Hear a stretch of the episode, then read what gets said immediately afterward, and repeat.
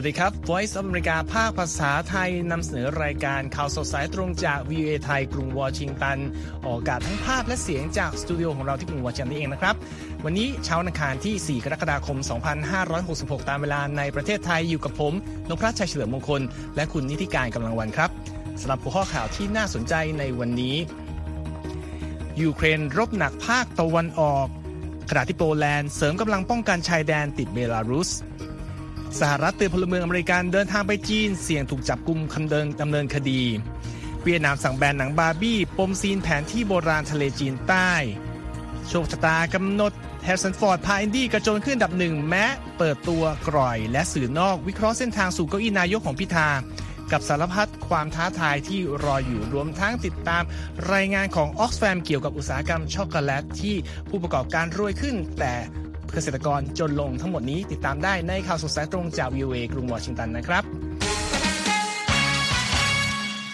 ครับข่าวแรกวันนี้ก็ต้องไปดูสถานการณ์ที่ยูเครนนะครับ เป็นยังไงบ้างครับ คุณนิติการค่ะ ก็เป็นสถานการณ์ที่ต้องติดตามกันอย่างใกล้ชิดนะคะ เพราะว่าการสู้รบในพื้นที่ทางภาคตะวันออกของยูเครนในช่วงสุดสัปดาห์ที่ผ่านมา ถือว่ายังคงหนักหน่วงอย่างต่อเนื่องค่ะ ยูเครนได้เปิดเผยเมื่อวันจันทร์นะคะว่าทหารยูเครนนั้นสามารถยึดพื้นที่คืนมาได้อีก 37 ตารางกิโลเมตร ทางภาคตะวันออกและภาคใต้นะคะ ซึ่งกำลังเกิดการต่อสู้กันอย่างหนักหน่วงในช่วงสัปดาห์ที่ผ่านมา โดยรองรัฐมนตรีกลาโหมยูเครนค่ะฮันนามาลิยาได้ระบุทาง Telegram นะคะว่าทหารยูเครนนั้นสามารถรุกคืบไปได้มากในสมรภูมิบัคมุตทางตะวันออก ขณะที่รัสเซียโจมตีใส่เมืองลีมานแอดวิฟกาและมารินกานะคะซึ่งกำลังเกิดการต่อสู้อย่างหนักในเมืองนั้นรองรัฐมนตรีมาลิยาร์ได้กล่าวว่าพื้นที่ส่วนใหญ่ที่ยูเครนยึดคืนมาได้อยู่ทางตอนใต้ โดยกองทัพยูเครนเริ่มปฏิบัติการในเมืองเมลิโตโพและเบอร์ดิยานสก์แล้วเช่นกันนะคะยูเครนเริ่มการโจมตีโต้กลับตั้งแต่เดือนมิถุนายนค่ะเพื่อยึดคืนพื้นที่จากรัสเซีย และสามารถยึดหมู่บ้านคืนมาได้แล้วหลายแห่งในช่วงเกือบหนึ่งเดือนที่ผ่านมานะคะ อีกด้านหนึ่งค่ะทางการโปแลนด์ค่ะเปิดเผยว่าได้ส่งทหาร 500 นายไปยังพรมแดนที่ติดกับเบลารุส เพื่อป้องกันด้านความมั่นคงตลอดแนวชายแดน โดยรัฐมนตรีกระทรวงกิจการภายในโปแลนด์มาเรสคามินสกี้ได้ทวีตข้อความเมื่อวันอาทิตย์ว่า เนื่องจากสถานการณ์ตึงเครียดบริเวณพรมแดนที่ติดกับเบลารุส จึงได้ตัดสินใจเพิ่มกำลังทหารด้วยการส่งเจ้าหน้าที่ 500 นายจากหน่วยต่อต้านการก่อการร้าย และควบคุมการจลาจล ไปยังบริเวณพรมแดนดังกล่าวนะคะ เจ้าหน้าที่กำลังเสริมเหล่านั้นจะร่วมทำหน้าที่ป้องกันชายแดนกับฐานโปแลนด์อีกกว่า 5,000 นาย โดยโปแลนด์ได้กล่าวหาเบลารุสนะคะว่าทำให้เกิดวิกฤตผู้ลี้ภัยเมื่อ 2 ปีที่แล้วด้วยการผลักดันผู้ลี้ภัยจากตะวันออกกลางและแอฟริกาเข้าไปในโปแลนด์นะคะ อีกด้านหนึ่งไปดูภารกิจผู้นำสหรัฐค่ะทางประธานาธิบดีโจไบเดน จะเดินทางเยือนยุโรป 3 ประเทศในสัปดาห์หน้านะคะเพื่อกระชับความร่วมมือของพันธมิตร ในการต่อต้านการรุกรานของรัสเซียนะคะและสนับสนุนความช่วยเหลือให้กับยูเครนค่ะ โดยทำเนียบขาวระบุในวันอาทิตย์นะคะว่าไบเดนจะเริ่มเยือนกรุงลอนดอนในวันที่ 9 กรกฎาคมค่ะ โดยจะเข้าเฝ้าสมเด็จพระเจ้าชาร์ลส์ที่ 3 และจะหารือกับนายกรัฐมนตรีริชิสุนักเพื่อกระชับความสัมพันธ์ของสองประเทศนะคะ จากนั้นผู้นำสหรัฐจะร่วมประชุมสุดยอดองค์การนาโตที่ลิทัวเนียในวันที่ 11-12 กรกฎาคมนี้ค่ะ เพื่อที่จะหารือเรื่องการสนับสนุนด้านการทหารให้กับยูเครน เพื่อยึดพื้นที่คืนจากการครอบครองของรัสเซียนะคะ ต่อจากทริปลิทัวเนียค่ะไบเดนจะเดินทางไปยังฟินแลนด์ เพื่อแสดงความยินดีที่ฟินแลนด์ได้เข้าร่วมเป็นสมาชิกนาโตเมื่อเดือนเมษายน ซึ่งทำให้พรมแดนของสมาชิกนาโตที่ติดกับรัสเซียนั้น เพิ่มขึ้นเป็น 2 เท่าค่ะคุณนพรัตน์ ครับจากสถานการณ์การสู้รบในยูเครน และเหตุการณ์ที่เกี่ยวข้องนะครับ มาดูเรื่องของนโยบายสหรัฐเกี่ยวกับการเดินทางไปจีนบ้างครับ รัฐบาลสหรัฐมีคำแนะนำให้พลเมืองอเมริกันทบทวนการเดินทางไปประเทศจีน เนื่องจากการบังคับใช้กฎหมายที่บอกว่าเป็นการทำตามอำเภอใจ การห้ามออกนอกประเทศ และความเสี่ยงของการถูกจับกลุ่มคุมขังครับ คำแนะนำดังกล่าวไม่ได้ระบุถึงกรณีใด ๆ อย่างเฉพาะเจาะจงนะครับ แต่มีออกมาหลังจากที่มีกรณีชาวอเมริกันวัย 78 ปีรายหนึ่ง ถูกทางการจีน ตัดสินจำคุกตลอดชีวิตเมื่อเดือนพฤษภาคม จากข้อหาเป็นสายลับครับ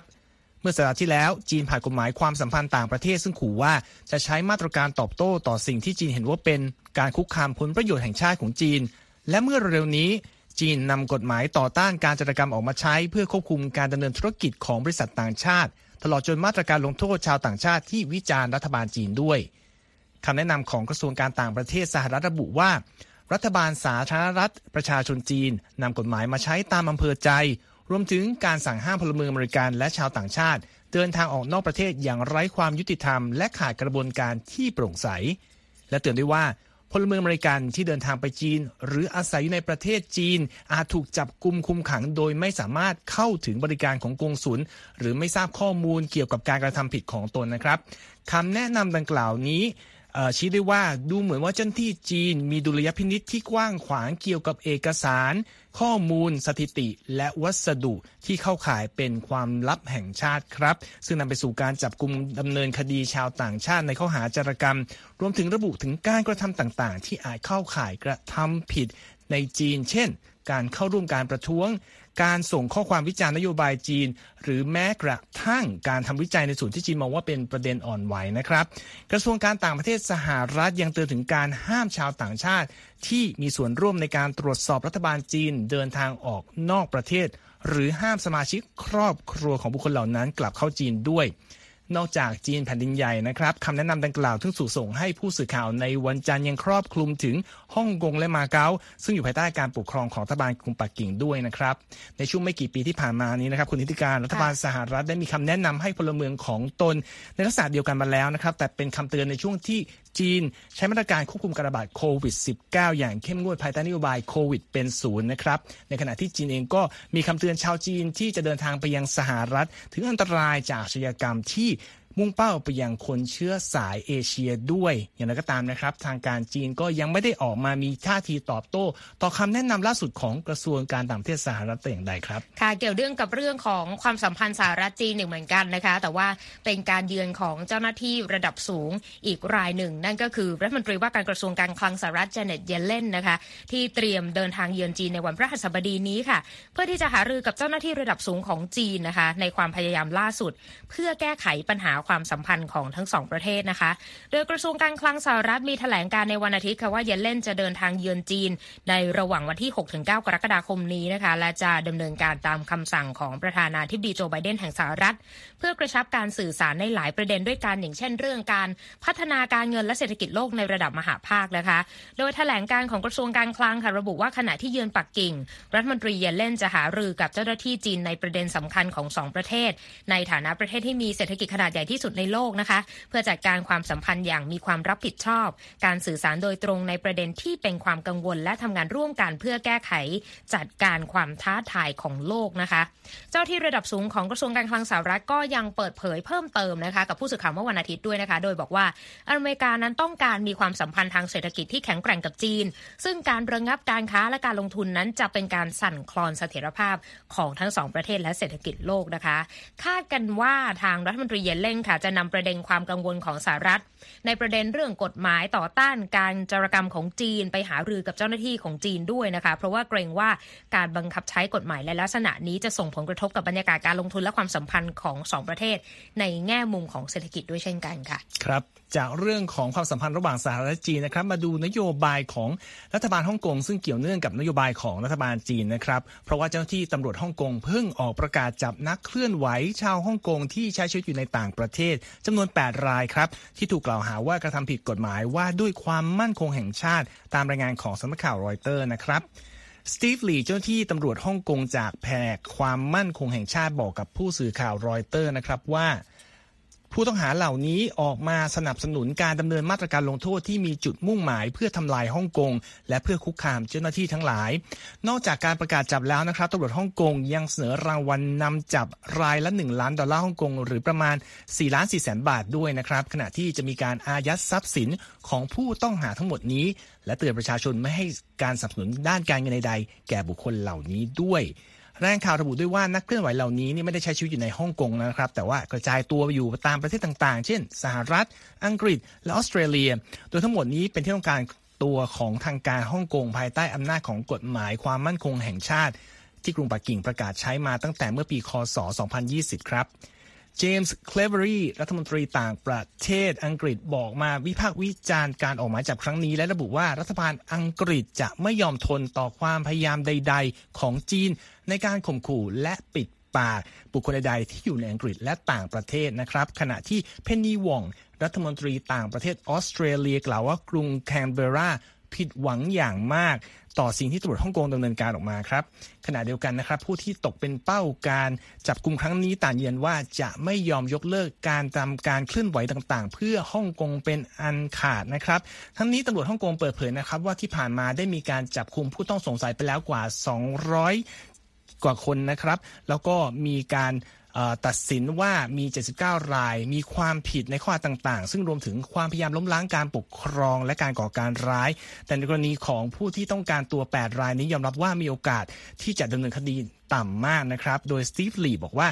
ถ้าพวกเขาไม่กลับมา เราก็จะไม่สามารถจับกลุ่มพวกเขาได้ อันนั้นเป็นความจริง แต่ว่าเราจะไม่หยุดต้องการตัวคนเหล่านี้เป็นอันขาดนะครับ อันนี้ก็เป็นพัฒนาการเรื่องของอสังคมการเมืองในฮ่องกงนะครับขณะที่ทุกท่านกำลังรับฟังข่าวสดสายตรงจาก VOA กรุงวอชิงตันนะครับ ยังมีข่าวสารมากมายรออยู่ในช่วงต่อไปครับ Voice of America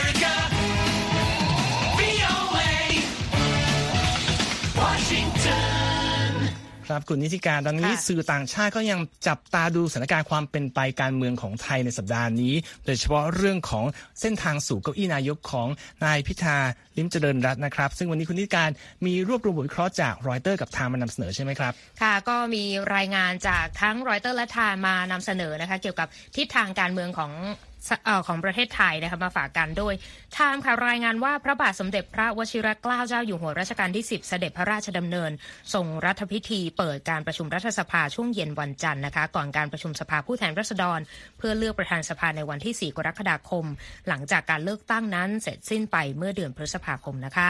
ในวันเดียวกันนี้ค่ะทาง VOA ค่ะรายงานได้ว่าแกนนำจัดตั้งรัฐบาลชุดใหม่มีข้อตกลงร่วมกัน ที่จะเสนอชื่อวันมูฮัมหมัดนอมาทาหัวหน้าพักประชาชาตินางเกาอี้ประธานสภาผู้แทนราษฎรนะคะผ่าทางตันเรื่องการสรรหาประธานสภาที่ยืดเยื้อมานานในช่วงที่ผ่านมานะคะขณะที่กระบวนการต่อจากนี้ก็คือการโหวตนายกรัฐมนตรี ซึ่งคาดกันว่าจะเกิดขึ้นในกลางเดือนกรกฎาคมนี้ แล้วก็จะจัดตั้งรัฐบาลชุดใหม่ในช่วงต้นเดือนสิงหาคมนะคะและแม้ว่าการเลือกตั้งที่มีออกมาจะถูกมองว่าเป็นเสียงสะท้อนจากประชาชนในการไม่ยอมรับรัฐบาลทหารที่เข้าปกครองประเทศหลังการก่อรัฐประหาร แต่ว่าหนทางในการจัดตั้งรัฐบาลชุดใหม่นั้นยังถือว่าห่างไกลจากความตรงไปตรงมานะคะ เพราะว่าในการเลือกตั้งเมื่อเดือนพฤษภาคมที่ผ่านมานั้น ประชาชนมีสิทธิ์ออกเสียงเลือกตัวแทนเข้าสภาผู้แทนราษฎร ในขณะที่ การเลือกนายกคนใหม่ของไทยก็ยังขึ้นอยู่กับวุฒิสมาชิกที่ถูกแต่งตั้งโดยรัฐบาลชุดก่อน ซึ่งสถานการณ์โดยรวมนั้น ก็ยังถือว่ายากเกินคาดเดาในสายตาของนานาชาติค่ะ ครับเราพอจะนึกถึงภาพของรัฐบาลชุดใหม่ว่าน่าจะเป็นอย่างไรได้บ้างนะครับ แต่ว่าสิ่งที่น่าสนใจคือบทวิเคราะห์ของสื่อต่างๆ เกี่ยวกับโอกาสที่พันธมิตรเสียงข้างมากที่จะได้ตั้งรัฐบาลจริง ๆ เป็นอย่างไรบ้างครับ ในมุมมองของรอยเตอร์นะคะเขาออกมาอ มองว่าเสียงข้างมากในลักษณะของพันธมิตรเสียงข้างมากเนี่ยอาจจะไม่ได้การันตีโอกาสในการจัดตั้งรัฐบาลนะคะ เพราะว่ามันเป็นเสียงข้างมาก เพียงฝั่งสภาผู้แทนราษฎรราษฎรเท่านั้นนะคะ แต่ว่าแคนดิเดตนายกเนี่ยจำเป็นจะต้องได้เสียงจากทั้งสองสภาอันว่าเป็นเสียงข้างมากนั่นแหละ และในตอนนี้เนี่ยวุฒิสมาชิกที่ได้รับการแต่งตั้งในยุครัฐบาลทหารก็ยังลงคะแนนเสียงไปในทิศทางที่เป็นประโยชน์กับกองทัพ ขณะที่พรรคที่เป็นแกนนำจัดตั้งรัฐบาลชุดใหม่ต่างก็ไม่มีตัวแทนในวุฒิสภาคุณนพรัตน์อืมครับ ซึ่งโดยรวมเนี่ยเราก็ดูว่าคุณพิธาจะได้ขึ้นเป็นนายกหรือเปล่าต้องการเสียงเท่าไหร่ก็พอจะได้ตัวเลขนะฮะแต่คำถามที่น่าสนใจคือ จะเกิดอะไรขึ้นถ้าคุณพิธาไม่ได้ก้าวขึ้นเป็นนายกครับ ในประเด็นนี้สื่อต่างประเทศได้จับตาใกล้ชิดนะคะ เพราะว่ามีความกังขาเกี่ยวกับการเป็นนายกของแคนดิเดตจากพรรคก้าวไกลนะคะซึ่ง ต้องรอผลการสืบสวนของคณะกรรมการการเลือกตั้งเพื่อสรุปว่าหัวหน้าพรรคก้าวไกลนั้นควรถูกตัดสิทธิ์เลือกตั้งและเข้ารับตำแหน่งทางการเมือง เพราะข้อกล่าวหาที่ว่าเขาถือครองหุ้นในธุรกิจสื่อที่ปิดตัวไปแล้วหรือไม่นะคะ ซึ่งในเรื่องนี้นะคะ ทัศนะของมาร์คเอสโคเกนค่ะ อาจารย์จากคันไซไกได University ของญี่ปุ่นเนี่ยให้ทัศนะกับไทม์ว่า ในประวัติศาสตร์การเมืองที่ผ่านมานะคะ ชี้ว่าพรรคฝ่ายค้านที่ได้คะแนนเสียงนำโด่ง ไม่ว่าจะเป็นพรรคไทยรักไทยหรือพรรคอนาคตใหม่ ต่างถูกตัดสิทธิ์ทางการเมืองอย่างรวดเร็วโดยศาลรัฐธรรมนูญทั้งสิ้น และว่าพรรคก้าวไกลนั้นก็มีความเสี่ยงที่จะถูกยุบพรรคเหมือนกับพรรคอื่นๆ ก่อนหน้านี้เช่นกัน ฝั่งรอยเตอร์นะคะมองว่าพรรคก้าวไกลอาจจะมีการคำนวณผิดพลาดในการเสนอชื่อคุณพิธาเป็นแคนดิเดตเพียงคนเดียว แม้ว่าเขาจะได้รับการเสนอชื่ออีกครั้งในสภา แต่พรรคเพื่อไทยซึ่งเป็นหนึ่งในแกนนำพรรคร่วม ก็ อาจจะใช้โอกาสนี้ในการเสนอหนึ่งในแคนดิเดตของทางพรรคซึ่งอาจจะสั่นคลอนพลวัตของพรรคร่วมได้นะคะ โดยอาจารย์จากสถานประชาคมอาเซียนศึกษาแห่งมหาวิทยาลัยนเรศวรคัตสึยุกิทาคาฮัชินะคะให้มุมมองกับไทม์ด้วยว่า สถานการณ์นี้เนี่ยจะเป็นโอกาสสำหรับพรรคเพื่อไทยในแง่ของแคนดิเดตนายกนะคะ ที่พรรคก้าวไกลก็มีเพียงหนึ่งแต่เพื่อไทยมีถึง 3 คนค่ะ ครับ เรื่องของโอกาสส้มหล่นของพรรคเพื่อไทยหลายคนก็จับตาดูอยู่แต่คำถามต่อไปคือ มีโอกาสแค่ไหนครับที่แคนดิเดตนอกพรรคร่วมจะ ก้าวมาเป็นนายกแทนนะครับ ในประเด็นนี้สื่อต่างประเทศก็ฉายสปอตไลท์มาค่อนข้างที่จะชัดเจนและน่าสนใจทีเดียวนะคะครับโดยทางไทม์และรอยเตอร์เนี่ยบอกว่า หากสวโหวตทั้งแคนดิเดตจากทั้งพรรคก้าวไกลและพรรคเพื่อไทยให้เป็นนายกแล้วเนี่ยอาจมีโอกาสให้เกิดการจัดตั้งรัฐบาลเสียงข้างน้อยโดยพรรคแนวอนุรักษ์นิยม ที่จะเสนอแคนดิเดตนายกของพรรคขึ้นมา และก็มีแนวโน้มที่จะได้รับการสนับสนุนจากวุฒิสมาชิกมากกว่าด้วยนะคะโดยฝั่งรอยเตอร์เนี่ยบอกว่า การเกิด ประเด็นเรื่องทางการทางการเมืองเนี่ยไม่ได้หลุดไปจากสมการเท่าไหร่ในตอนนี้ ซึ่งรอยเตอร์นะคะ จับตาพลเอกประวิตรวงษ์สุวรรณหัวหน้าพรรคพลังประชารัฐซึ่งพูด ซึ่งกล่าวถึงตนเองว่าเป็นตัวกลางประสานความแตกแยกทางการเมืองอันนี้ในมุมมองของรอยเตอร์นะคะครับเพราะว่าหากพลเอกประวิตรสามารถบรรลุข้อตกลงกับพรรคร่วมรัฐบาลบางพรรคได้ เขาก็อาจจะได้คะแนนเสียงเพียงพอที่จะได้ขึ้นเป็นนายกได้เช่นกัน แต่ในกรณีของไทม์นะคะ จับตาอนุทินชาญวิรกุลหัวหน้าพักภูมิใจไทยนะคะ ที่บรรดานักวิเคราะห์เชื่อว่า หากเขาได้รับการเสนอชื่อให้เป็นนายก รัฐบาลของอนุทินจะถูกรั้งไว้จากข้อเท็จจริงที่ว่าแกนนำฝ่ายค้านจะมีเสียงข้างมากในสภาอืมและความยุ่งยากในการทำข้อตกลงต่างๆ ในการจัดตั้งรัฐบาลเสียงข้างน้อยจากกลุ่มก้อนของพรรคแนวอนุรักษ์นิยม และทางนักวิเคราะห์โคแกนนะคะบอกว่า อนุทินจะเป็นนายกที่อ่อนแอมาก เป็นพักร่วมที่เปราะบาง เพราะต้องยอมโอนอ่อนผ่อนปรนในหลายอย่าง เพื่อให้ได้จัดตั้งรัฐบาล และการคงอำนาจในลักษณะนี้นะคะ จะอยู่ได้ไม่นานนัก โดยบอกว่าอย่างเร็วที่สุดเนี่ยก็คือ เดือนพฤษภาคมปีหน้าค่ะอืมครับคำถามสุดท้ายสั้น ๆ มีโอกาสแค่ไหนครับที่กองทัพจะยังคงอำนาจต่อไปในมุมมองของสื่อต่างชาตินะครับ ประเด็นนี้น่าสนใจอีกเช่นเดียวกันนะคะ ผู้เชี่ยวชาญต่างให้มุมมองกับไทม์ด้วยนะคะว่า ความเป็นไปได้ที่จะเกิดการก่อรัฐประหารอีกครั้งหลังไทยต้องเจอกับการรัฐประหารมาแล้วถึง 2 ครั้งในระยะเวลาที่ไม่ถึง 10 ปีนะคะ ถือว่าน้อยมาก แต่ก็ไม่สามารถที่จะตัดความเป็นไปได้นั้นได้เพราะว่าหากการโหวตเลือกนายกยืดเยื้อนะคะ ก็อาจจะเปิดทางให้มีการเสนอชื่อแต่งตั้งโยกย้ายตำแหน่งสำคัญในกองทัพได้ทัน และมีโอกาสในการก่อรัฐประหารได้ด้วยเช่นกัน โดยอาจารย์จากมหาวิทยาลัยนเรศวรพอลแชมเบอร์นะคะเปิดเผยกับไทม์ด้วยว่า ไม่ใช่ว่าจะเป็นไปไม่ได้ซะทีเดียวในที่การก่อรัฐประหารอาจเกิดขึ้นระหว่างที่ไทยกำลังรอนายกคนใหม่ครับแล้วว่ามันอาจเกิดขึ้นได้นะคะ ถ้า ทางกลุ่มที่เขาใช้คำว่ากลุ่มที่จงรักภักดีต่อสถาบันอย่างสุดโต่งรู้ว่าพิธาจะได้เป็นนายกอย่างแท้จริง และต้องการหยุดเขาด้วยการใช้กำลังทหารแต่ทั้งนี้และทั้งนั้นครับทางสถาบันก็คงมีทางเลือกมากมายสำหรับเรื่องนี้ค่ะอืมก็ต้องจับตาดูกันต่อไปนะครับเป็นประเด็นร้อนที่แม้ทั้งสื่อต่างชาติก็ยังรอดูนะครับว่าจะเกิดอะไรขึ้นค่ะโอเคครับจากประเด็นการเมืองในไทยมาดูเรื่องของตลาดหลักทรัพย์สหรัฐกันบ้างครับ วันนี้เขียวยกแผงแบบเขียวอ่อนๆนะครับโดยดาวโจนส์ปิดบวก 0.03%ที่ 34,418 จุด S&P เพิ่มขึ้น 5 จุด ปิดที่ 4,455 จุด NASDAQ บวก 28 จุด ก่อนจะปิดที่ 13,816 จุด ราคาทองคำในวันนี้ซื้อขายอ่อนตัวลงเล็กน้อย 0.02%ที่ 1,929 ดอลลาร์ต่อออนซ์นะครับ มาต่อกันที่ประเด็นเกี่ยวกับเอ่อเศรษฐกิจธุรกิจแล้วก็บันเทิงกันบ้างเป็นเรื่องของทางการเวียดนามครับ คุณนิติการที่ค่ะสั่งห้ามฉายภาพยนตร์ใหม่บาร์บี้จากค่าย Warner Brothers นะครับ ที่หลายคนรออยู่เนื่องจากว่าซีนหนึ่งในภาพยนตร์เรื่องนี้ เป็นเรื่องของแผนที่เหนือบริเวณทับซ้อนในทะเลจีนใต้นะครับ โดยสื่อของทางการเวียดนาม เปิดเผยว่าแผนที่ถูกนำมาใช้ในภาพยนตร์เรื่องนี้ เป็นแผนที่โบราณที่ใช้เครื่องหมาย เส้นจุดไข่ปลาหรือ นายดัชไลน์รูปตัวยูที่เหมือนของจีนที่กล่าวอ้างกรรมสิทธิ์เหนือน่านน้ำดังกล่าว ซึ่งทับซ้อนกับส่วนที่เวียดนามระบุว่าเป็นของเวียดนามเช่นกันนะครับ เขาบอกว่าบาร์บี้นี้เป็นภาพยนตร์ฮอลลีวูดเรื่องล่าสุดที่ถูกห้ามฉายเนื่องจากประเด็นทะเลจีนใต้ก่อนหน้านี้ ก็เป็นแอนิเมชันจาก DreamWorks ชื่อ Abominable รวมทั้งภาพยนตร์แอคชั่นจากดิสนีย์เรื่อง Uncharted เมื่อปีที่แล้วเช่นกันนะครับ สื่อทางการเวียดนาม Tuoi Tre รายงานอ้างคำกล่าวของผู้อำนวยการ ฝ่ายภาพยนตร์ของรัฐบาลเวียดนามว่าเราไม่ออกใบอนุญาตให้กับภาพยนตร์เรื่องบาร์บี้จากอเมริกาในการฉายในเวียดนาม เนื่องจากมีภาพของเส้นแผนที่ เส้นจุดไข่ปลานี่เองนะครับ ทาง Warner Brothers ยังไม่ได้ออกมาให้ความเห็นในเรื่องนี้ครับ เป็นประเด็นที่น่าติดตามนะคะ เกี่ยวเนื่องกับวงการภาพยนตร์นะคะ ก็คืออันดับหนัง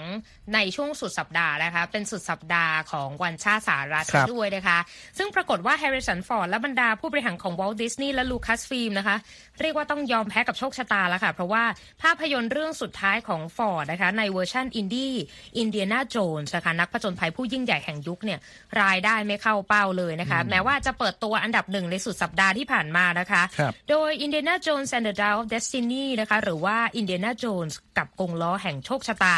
กวาดไปได้ 60 ล้านดอลลาร์ในสุดสัปดาห์แรกที่เข้าฉายในสุดสัปดาห์วันหยุดวันชาติอเมริกันนะคะ ซึ่งถือว่าหนทางยังอีกยาวไกลนะทุนสร้าง 250 ล้านดอลลาร์นะคะ อ้างอิงจากการประเมินของวอลต์ดิสนีย์แต่ว่าภาพยนตร์เรื่องนี้น่าจับตาเพราะว่าเป็นภาคที่ 5 แล้ว แล้วก็เป็นภาคสุดท้ายของหนังชุดก็คือหนังแฟรนไชส์อินเดียนาโจนส์นะคะที่เป็นการร่วมมือระหว่างสตีเวนสปิลเบิร์กและจอร์จลูคัสนะคะตั้งแต่ปี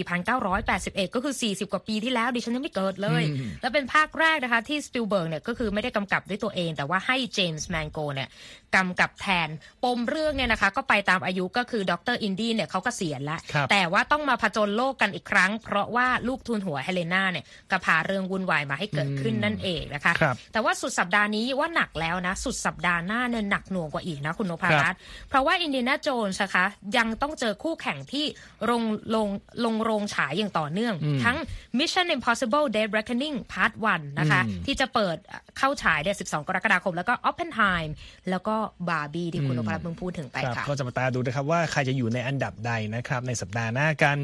ทุกท่านสามารถกลับไปอ่านข่าวทั้งหมดที่เรานำเสนอและอื่น ๆ ได้ที่เว็บไซต์ของเรานะครับ v a t h a i c o m และรออัปเดตผ่าน Facebook Instagram Twitter และ YouTube v a t h a i และฟังย้อนหลังได้ที่ Spotify v a t h a i ครับ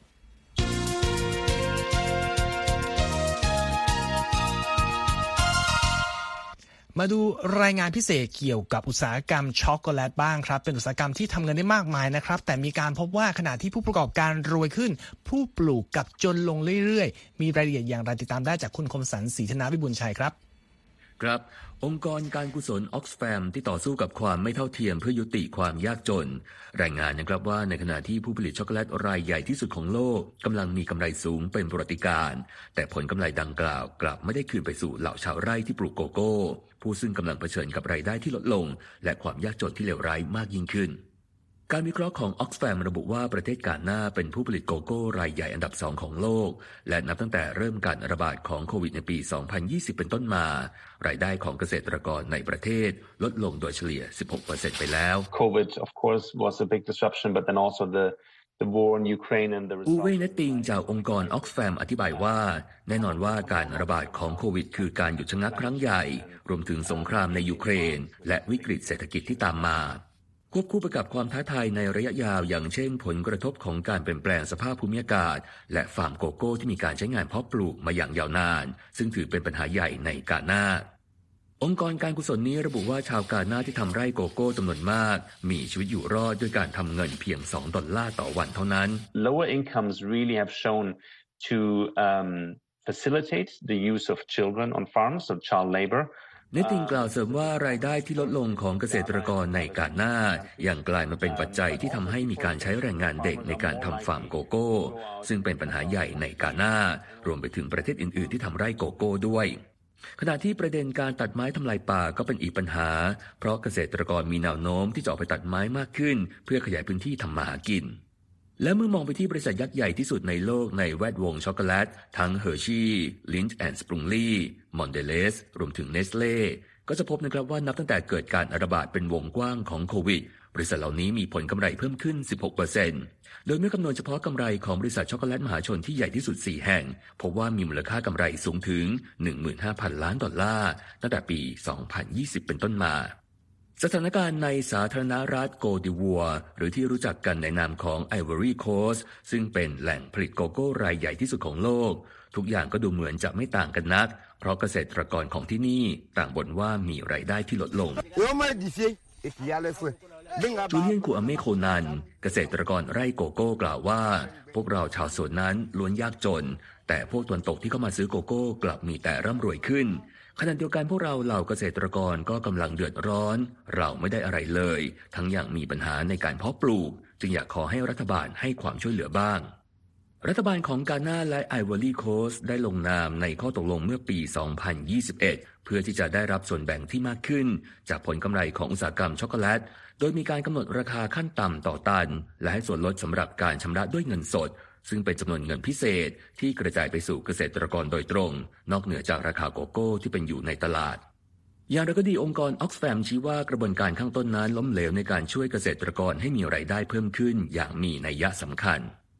เมื่อ VOA ติดต่อไปยังบริษัทช็อกโกแลตยักษ์ใหญ่เพื่อสอบถามถึงประเด็นดังกล่าว บริษัท Lynch and Sprungly แจ้งว่า พวกเขาได้จ่ายโบนัสให้กับเกษตรกรประเทศกานาในอัตรา 60 ดอลลาร์ต่อตัน และลงทุนมากกว่า 20 ล้านดอลลาร์ในโครงการเพื่อความยั่งยืนของโกโก้ ในปี 2021ขณะที่บริษัทเฮอร์ชี่นะครับแถลงว่าตนมีเป้าหมายในการส่งเสริมสภาพความเป็นอยู่ของเกษตรกรให้ดีขึ้น ผ่านการโอนเงินสด และให้สินเชื่อ ส่วนบริษัทมอนเดลีซและบริษัทเนสเล่ไม่ได้ตอบกลับเพื่อแสดงความเห็นในประเด็นนี้ ผมคมสันสีธนะวิบุญชัย VOA รายงาน อันนั้นคือรายงานเกี่ยวกับสถานการณ์อุตสาหกรรมช็อกโกแลตนะครับ ก็ไปลองไปอ่านรายละเอียดครั้งได้ที่เว็บไซต์ของเรานะครับ v a t h a i c o m และส่งท้ายสั้นๆ วันนี้นะครับ ในวันที่ 4 กรกฎาคมตามเวลาในสหรัฐจะเป็นวันสำคัญก็คือวันชาติ วันประกาศอิสรภาพนะครับ เรามีประวัติของที่ไปที่มาของวันวันนี้ และนัยสำคัญเรื่องของการจุดดอกไม้ไฟที่เป็นกิจกรรมที่ขาดไม่ได้ของการฉลอง 240 กว่าปีที่ผ่านมานะครับ แต่ประเด็นที่น่าสนใจคือ เป็นกิจกรรมที่ได้ชื่อว่าอันตรายที่สุดหนึ่งของอะกิจกรรมหนึ่งในวันหยุดของสหรัฐนะครับ แต่ทำไมยังมีผู้คนยังต้องเล่นกันต่อไปแล้วเกิดสิติการได้รับเอ่อบาดเจ็บและเสียชีวิตแค่ไหน อย่างที่บอกนะครับ ลองไปอ่านได้ในเว็บไซต์ของเรา v i a t h a i c o m นะครับ และทั้งหมดนี้คือข่าวสดสายตรงจาก v i a t h a i กรุงวอชิงตันครับ ผมนพรัตน์ชัยเฉลิมมงคลดิฉันนี่ที่การกำลังวันเราต้องลาไปก่อนนะครับ สวัสดีครับ สวัสดีค่ะ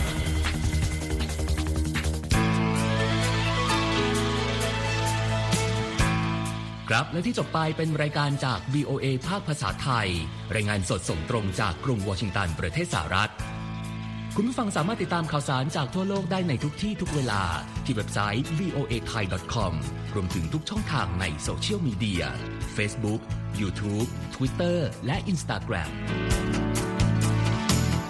เริ่มต้นวันด้วยการอัปเดตข่าวสารจากทั่วโลก ผ่านรายการข่าวสดสายตรงจาก VOA ภาคภาษาไทย และสุดสัปดาห์กับ VOA ทั้งยังเรียนรู้เรื่องราวทางวัฒนธรรม และไลฟ์สไตล์ ผ่านรายการภาษาอังกฤษแบบอเมริกันของเรา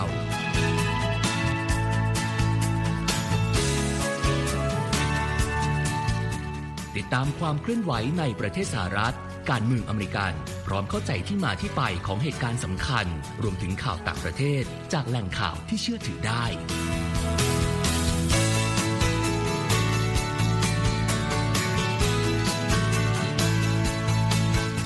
นอกจากนี้ VOA ยังมีบทสัมภาษณ์และคอนเทนต์แบบ Exclusive จากบุคคลที่น่าสนใจหลากหลายวงการ และยังมีเรื่องราวของคนไทยในประเทศสหรัฐอีกด้วย